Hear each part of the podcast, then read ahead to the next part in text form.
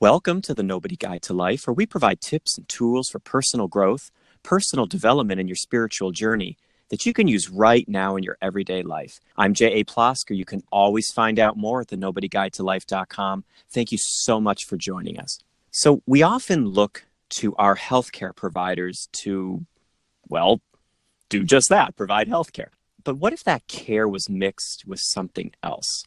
A little life guidance, a little extra dose of patience, a little more attention to how healthcare decisions and our lives intersect. Well, my guest today believes she's found the right prescription for change. Dr. Penelope Hsu was an actor who made the switch to medicine because, as she said, she wanted to make her family proud. But soon into her residency, she realized she was miserable. Ignoring her passion for acting finally caught up to her, and she struggled with depression and confusion. And like many of us, she just felt stuck in a rut. She tried medication, therapy, church, journaling, but nothing helped. So she sought out a life coach out of desperation, and her life changed. She became a believer in the power of coaching and started applying the techniques in her practice. The result? She found new ways to express her creativity and to blend her passions. She changed, her practice changed, and patients have benefited as well. It sounds like quite a journey, and it can help transform not only those who practice medicine, but also what we can expect as patients. Welcome to the show, Penelope. Thank you so much. That was a lovely intro. Oh, well, it's all your background. You know, we've interviewed coaches on this show before, and you come to it from such a different place. Talk to us a little bit about that journey from physician to coach and what happened in there. Yeah, it is an interesting journey. I don't know. I mean, basically what had happened was I hit a wall. I got really burnt out, which is a very common thing that docs go through and a lot of people go through, wherein, you know, nothing felt right. So I was working, supposedly helping people, but I wasn't really feeling like I was making much of a difference at all. And as far as like my mood, you know, I just felt kind of numb.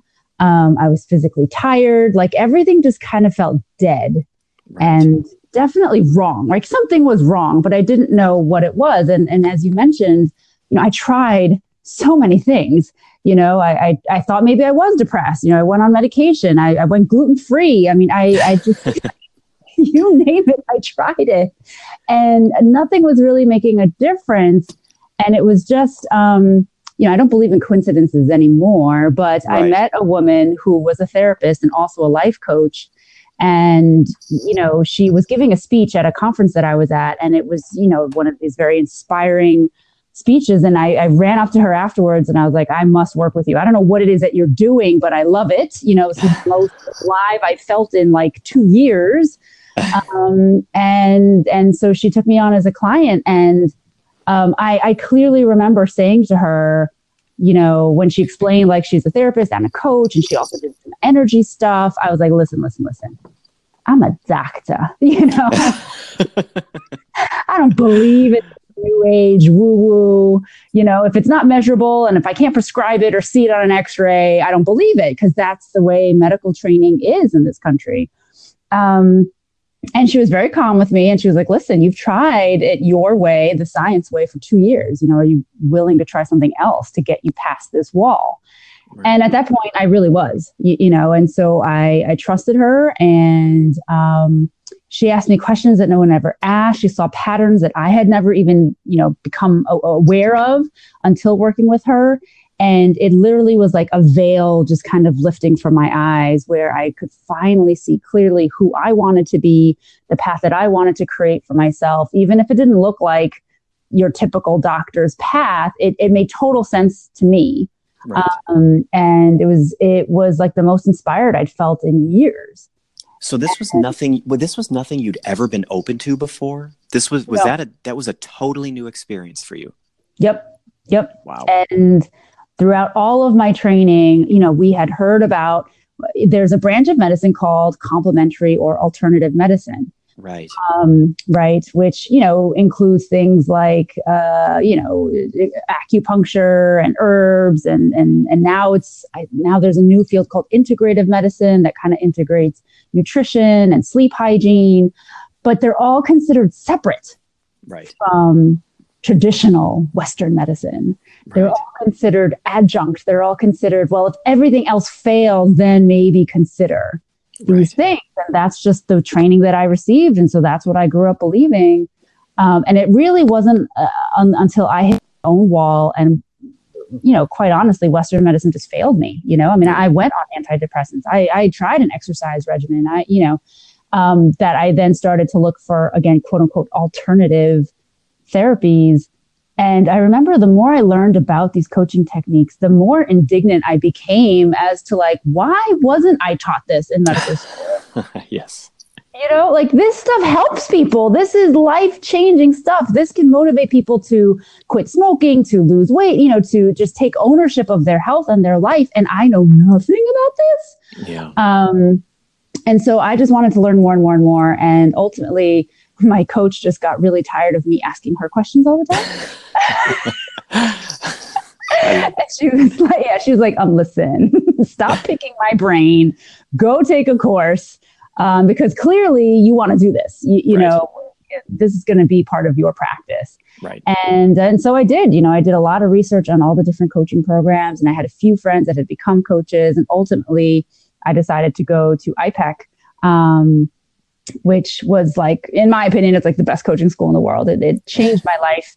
And I just started using those tools with, you know, the patients that I work with. I do a lot of teen health at a community health center in Chinatown here in New York.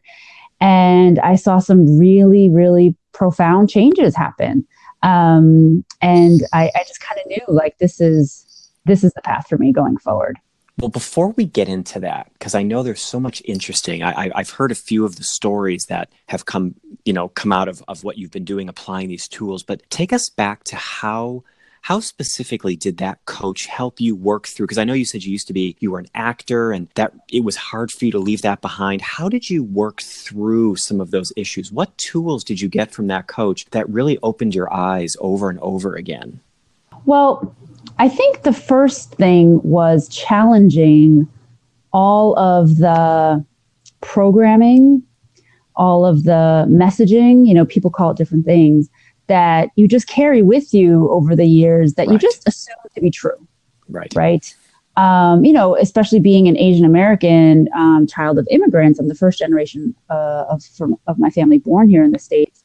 There is a tremendous story that you're told from the time you're born of you have to honor our family, you have to honor our sacrifice, your life must be better than ours, you must go to school and achieve more, be more, do more than we were able to. You know, that's why we came here, for you. Right. And so our sacrifice will only be honored if you become a doctor. And anything less than that is like spitting in your parents' face, is completely yeah. trampling their sacrifice. Right. Anything other than that prescribed lane that they've set for you. And I believed it, you know, I fully believed it. It made sense, right? They gave up everything. They came to a new country, you know, they didn't speak the language, Of course I must honor them. Right. The problem is like that, you know, that was no longer working for me, right? I was miserable. Right. I was absolutely miserable. I was absolutely honoring them and they were thrilled. But I was like literally dying inside. And so my coach really kind of pushed me to see that, you know, she was like, how are you really honoring them if inside you're dying? Right. You know, right. And what would it look like for you to feel alive and honor them? And I think that was one of the fundamental things about coaching that I love so much, is this concept of and versus yeah. or. Yes. You know? Yes. It doesn't have to be honor or you're a complete, you know, piece of crap. Right. Like you can be artistic and a doctor, and wouldn't that be even more interesting? You know, right. wouldn't that be even more special? And I had never thought of it that way. You know, I had always thought of it as either or. This concept of and really, I think, changed my life. And it started just, you know, planting that seed of, okay, what would that look like? And how could I do that? And what steps do I need to take? And so then it just kind of like you know, kind of gets you thinking and gets you doing towards this goal of really being the person that you want to be, not just what everybody else wants you to be. How did that show up for you? How did that look for you as you started to live that and principle? What did that look like in your life and in reality, in real time? I think the first thing was, you know, I had, after my residency, I had gone to LA for 6 years. And I'd pursued acting during the day, and I'd worked at the emergency room at the Children's Hospital of Los Angeles at night. And that was sort of like the one time that I was able to have an and. And when I moved back from LA to New York, I kind of let it go. Right. And so by the time I had worked with my coach, it had been probably 4 years since I'd done anything creative. Wow. And what that first thing was I started taking improv classes. And I loved it. I mean, it was scary. It was super scary. Right. But I loved it. And from there, you know, I met obviously wonderful artists.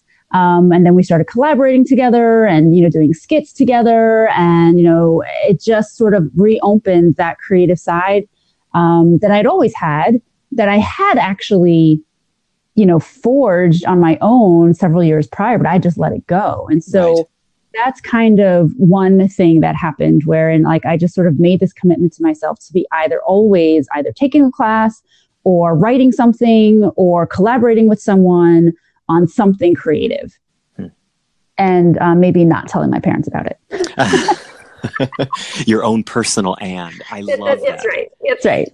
I, you know, it's such an important message, because we get so caught up in whatever we're doing, even if we're creative types, we can get so caught up in our writing that we believe that finishing this book is all we have, and we can neglect other things. So it works the other way too. And I love that you bring this message of and, because we really can make the time if we make the commitment. And I like hearing how that worked for you in real time. I think that's very valuable advice. Yeah. I mean, it certainly wasn't easy, but and, you know, the other thing that my coach definitely stressed was, you know, go for the low-lying fruit first, right? I love that.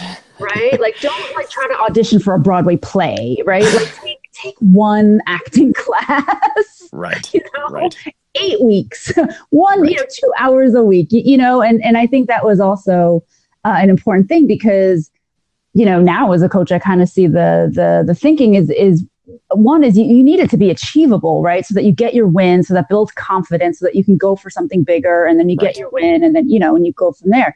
If you have this wonderful inspirational moment of like, yes, I'm going to be an actor again, and then, you know, you just run out to auditions and you don't get them, you know, there's a high likelihood that you'll just give up again. Right. Absolutely. Right? Absolutely. But there's no way I wasn't going to get into an acting class, right? You know, I mean, obviously they'll take your money.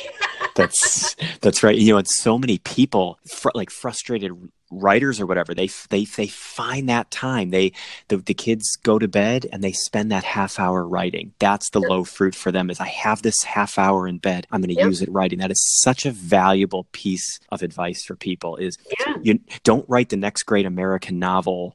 You know, just get a chapter down, get a few pages out. I love that. So how do you see these tools helping your clients, your patients? How do you bring that into your life as a doctor?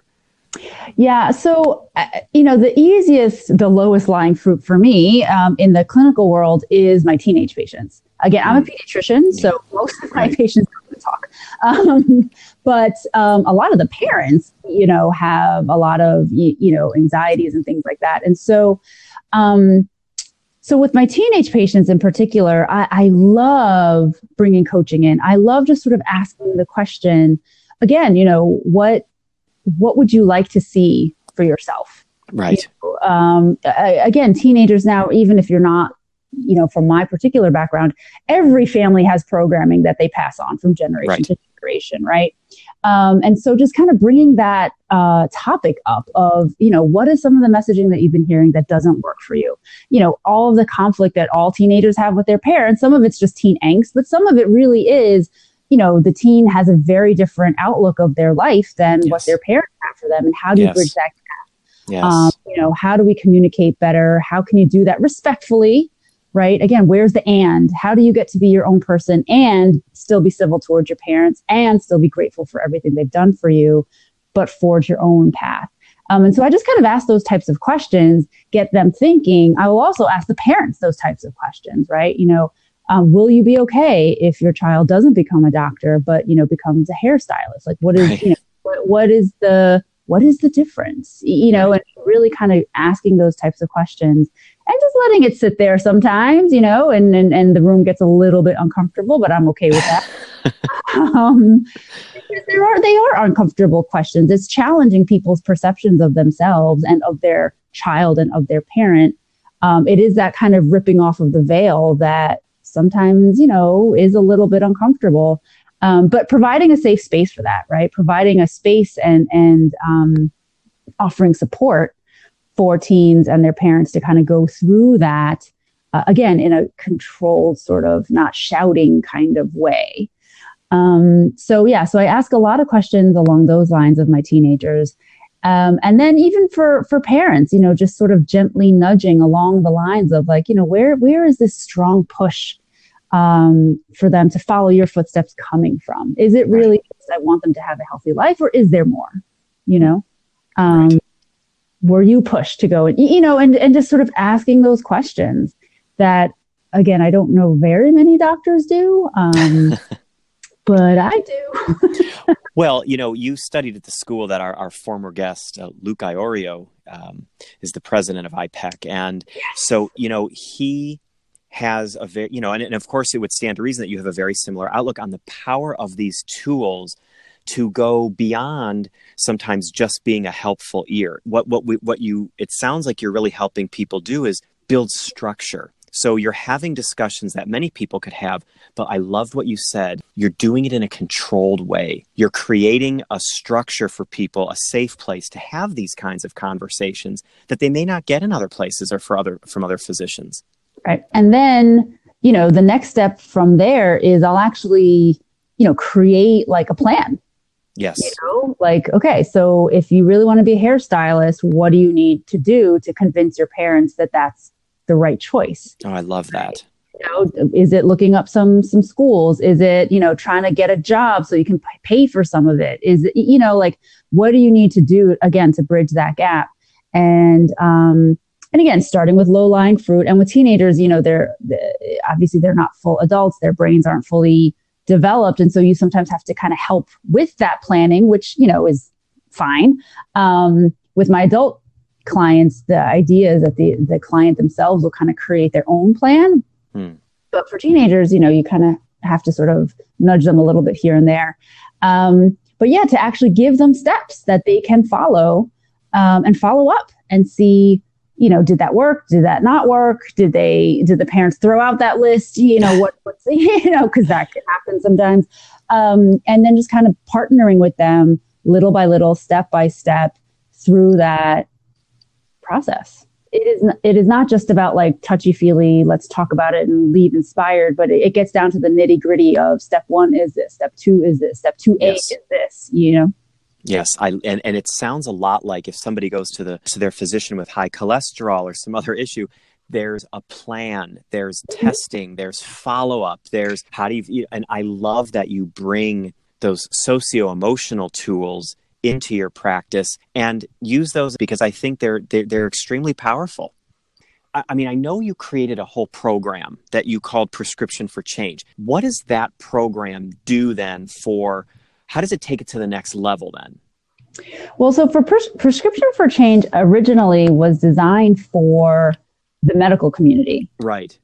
Because again, there is this dearth of knowledge about any of these skills. Right. And there's a bit of a disdain towards them. So my delusion of grandeur is to bridge that gap, is to show, you know, medical administrators, physicians, training doctors, meaning medical students and residents, what these tools are, why they're important, the effects that they can have, and again, how do you implement them into your own practice? Wow. So it's like a 4-part course. One is for like administrators who have, again, very different responsibilities and different, you know, metrics that they're using.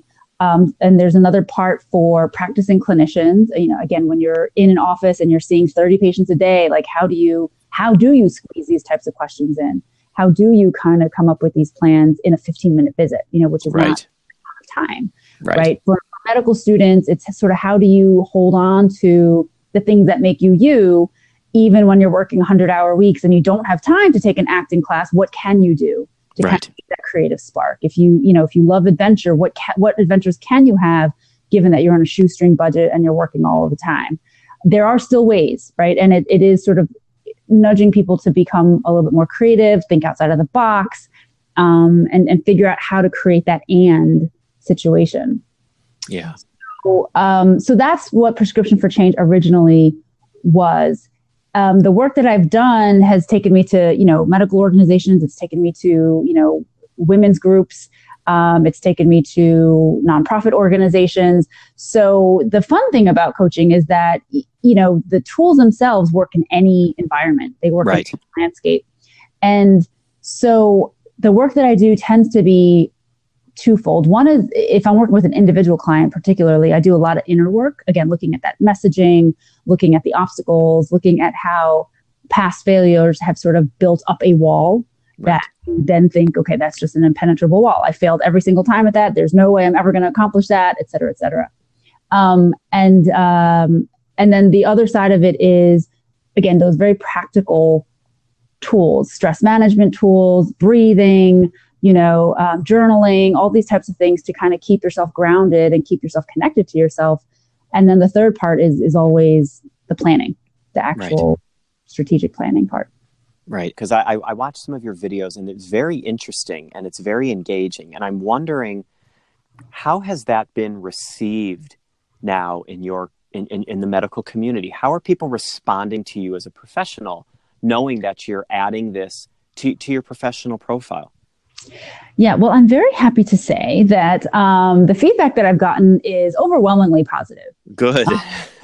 And it's one of those things where I remember talking to my fellow pediatricians at the community health center, just, you know, giving them some really, really introductory concepts about coaching, and every single one of them. And they're all like really, really smart, and they've all been practicing for a long time. They had the same response that I did initially, which was like, what are you talking about? And why haven't we ever done this before? Right. And we could totally use some of that here. We could use some stress management. We could use some clarity. We could use some, you know, breathing techniques. And why don't we, how come in all of these years that we've been practicing, we have no idea about any of this stuff? And so yeah, overwhelmingly, it's been positive. I think nowadays, physician burnout is becoming a very, very well-recognized phenomenon, unfortunately. Yeah. You know, here in New York, we lost a medical student and a resident at NYU. They both committed suicide within like 3 or 4 months of each other. Wow. Yeah, Mount Sinai, I think, was it last year or 2 years ago, they lost a medical student, a resident, and an attending someone who's finished all of their training. They're out in the world, and she literally just walked out of the 30th floor of a building. Oh. You know, and so these things are hitting the news. There is now a push from the ACGME, which is the graduate medical education governing body for all residency programs in the country, that every residency must now have a wellness program, because they're starting to see that we're literally dropping like flies. Right. Now, physicians have the highest rate of substance abuse. We have the highest rate of suicide completion out of any of the other professional, professions. And so there is an awareness now that's building. And so I think people are more and more receptive to it now. But overwhelmingly, people are interested in learning about it. And then afterwards, they're like, man, why didn't we learn about this sooner? Right. And so I think that's a good sign. There are a few, you know, old timers, so to speak, you know, who are just very ingrained in what they do. And they're okay with what they do. You know, they're not burned out, which is also fine, right? If what you're doing works for you, then don't change a thing. Right. But if you're starting to feel, you know, like you're hitting a wall, you're starting to feel stuck, you're starting to feel dead, then by all means, you know, do something about it. Do something different. Why not? Right? Well, and I think there's this danger in these professions where I think people coming up through the ranks feel like they're being held, and probably are being held, to a standard that is someone else's standard. And there's this tremendous fear of I'm not doing enough, or I'm letting down my mentors. And I think that clamps down a lot of discussions of the need for self-care and the need for people to reach out. That's why I think what you bring is so important, because I've grown up with doctors, and I've had doctors, in training in my life, my whole life. And the burnout is real, as you said. And you feel like you're always competing, always being held to the standard maybe of the old guard. So I think it's really great to hear that you're trying to bring these tools front and center where they really, really need to be, in a profession they really, really need to be in. Yeah. It is difficult. And you're right. The old guard is it's been established for so many centuries. You know what I mean? It's a really tough culture to change.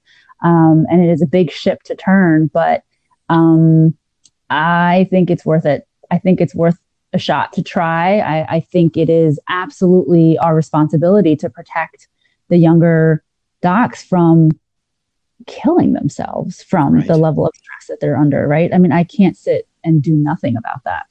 And there are a few of us out there, physicians / coaches. I've met like maybe 3 or 4. And we're all trying to work in this space in our own ways, but there is a small, tiny movement that is starting to percolate. And I think it starts with the individual. I think when you can make an impact on one individual doc, then they tell their boss and they tell their boss, and eventually, ideally, it sort of starts to trickle out. Yes. And hopefully even the old guard will see some value in not being so burnt out. Well, right. And then, you don't have to give yourself over to a life calling to the point where, you just want to hang up. It is possible to go into the law, to go into medicine, to go into social work, to go into the clergy. It is possible to do that and still have an and. I love that theme. I love that. And so Penelope, all of this experience as a physician, all of this experience as a coach, what's a tip or tool that you can give us that can help us on our journeys of personal and spiritual growth? I think one of the things that helped me the most was journaling. Yeah. And not like with a purpose. I did this book called The Artist's Way. I don't know if you've heard of it. I have heard of that, yes. By Julie Cameron. She's a writer, and she used to teach, creative writing, like screenwriting and things like that to students. And she came up with this program. So it's designed for creative type people, but her point is that everyone's creative, right? You're always creating something, whether it's you're creating a relationship or a work product or family, whatever it is, we're all creative. And she has this thing that she calls morning pages, which I literally have just taken from her and I use all the time with clients. But the idea is to clear your mind.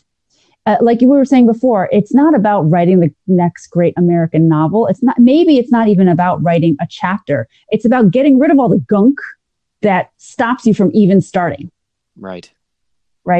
And so the idea of just literally like a mind dump, ideally at the beginning of the day, and ideally handwritten. So, it slows you down a little bit, and literally just dumping out whatever comes up. It's more like a free write than a journaling with a purpose. It's not like, okay, today I'd like to write that chapter, and maybe the chapter will come. No. It's really like, man, I didn't sleep well last night. Those tacos didn't sit well with me. Like literally everything that's going on, just dump it out on the page so that it's done. Right. So that your plate is clear, your mind is clear, you've gotten it out, down on paper. If there is a to-do list, you've written it out on those pieces of paper. Got to get to the dry cleaner, because those are the things that will block you and get in the way of you sitting down to even write a page. Right. I got to go to the dry cleaner. My tummy doesn't feel good. Better go make some tea, better call a doctor. All of these things just kind of pile up and you don't even realize it. Right. You don't realize that, I don't want to call it self-sabotage, but you don't realize how easily you can forget yourself. Right. Absolutely. Right. And it just becomes a list of errands, a list of things to keep you busy that literally distract from spending any time on yourself and figuring out what your and is going to look like. Right. And so I really recommend doing this sort of journaling, ideally at the beginning of the day, handwritten, anywhere from 1 to 3 pages, right? And just dumping everything out and starting your day fresh, you know, right. Your to-do list done, you know, you've journaled about your tummy ache, like da-da-da-da. And it's amazing how when you're done journaling, your tummy won't hurt anymore. Right. It's fascinating. It's fascinating. There are mornings where I'll be like, man, my back really hurts. I didn't sleep good. And then after 3 pages, I'm like, my back feels fine. Okay. You know, and off you go. So it's a really great practice that I think brings a lot of clarity, and it paves the way for the creativity. It paves the way for the inspiration. It clears out all of the obstacles that are getting in the way of it. Thank you for that, because I think sometimes we think of journaling as this isolated tool where we pick, like, what's the meaning of the universe, and we start to write. But it doesn't have to be that way. It can be a gateway to even greater creativity. So thank you so much for that. Yeah. Low-lying fruit. Low-lying fruit, right? Just clear the gunk out first. I love it. And that brings us to the end of this episode of The Nobody Guide to Life. Thank you, Dr. Penelope Hsu, for being on the show. Thank you so much. Oh, thank you for having me. This was so much fun. Well, fantastic advice. And I want to remind our listeners, the prescription for change is whatever suits you best. Lots of people have lots of answers, lots of diagnoses and prescriptions for us when we feel stuck. But in the end, we don't need another person's medicine. We have to accept the cure for what ails us as individuals searching for wellness and peace on a road meant just for us. You can find out more about Penelope and her practice at guidingclarity.com. The link will be in our show notes at thenobodyguidetolife.com. And you can always check out more episodes at thenobodyguidetolife.com. Reach out to us on Twitter and Facebook at Nobody's View, or join the Facebook community, Simple Spirituality. If you liked what you heard on this episode, please consider sharing it with someone you know. Keep practicing and have a good week.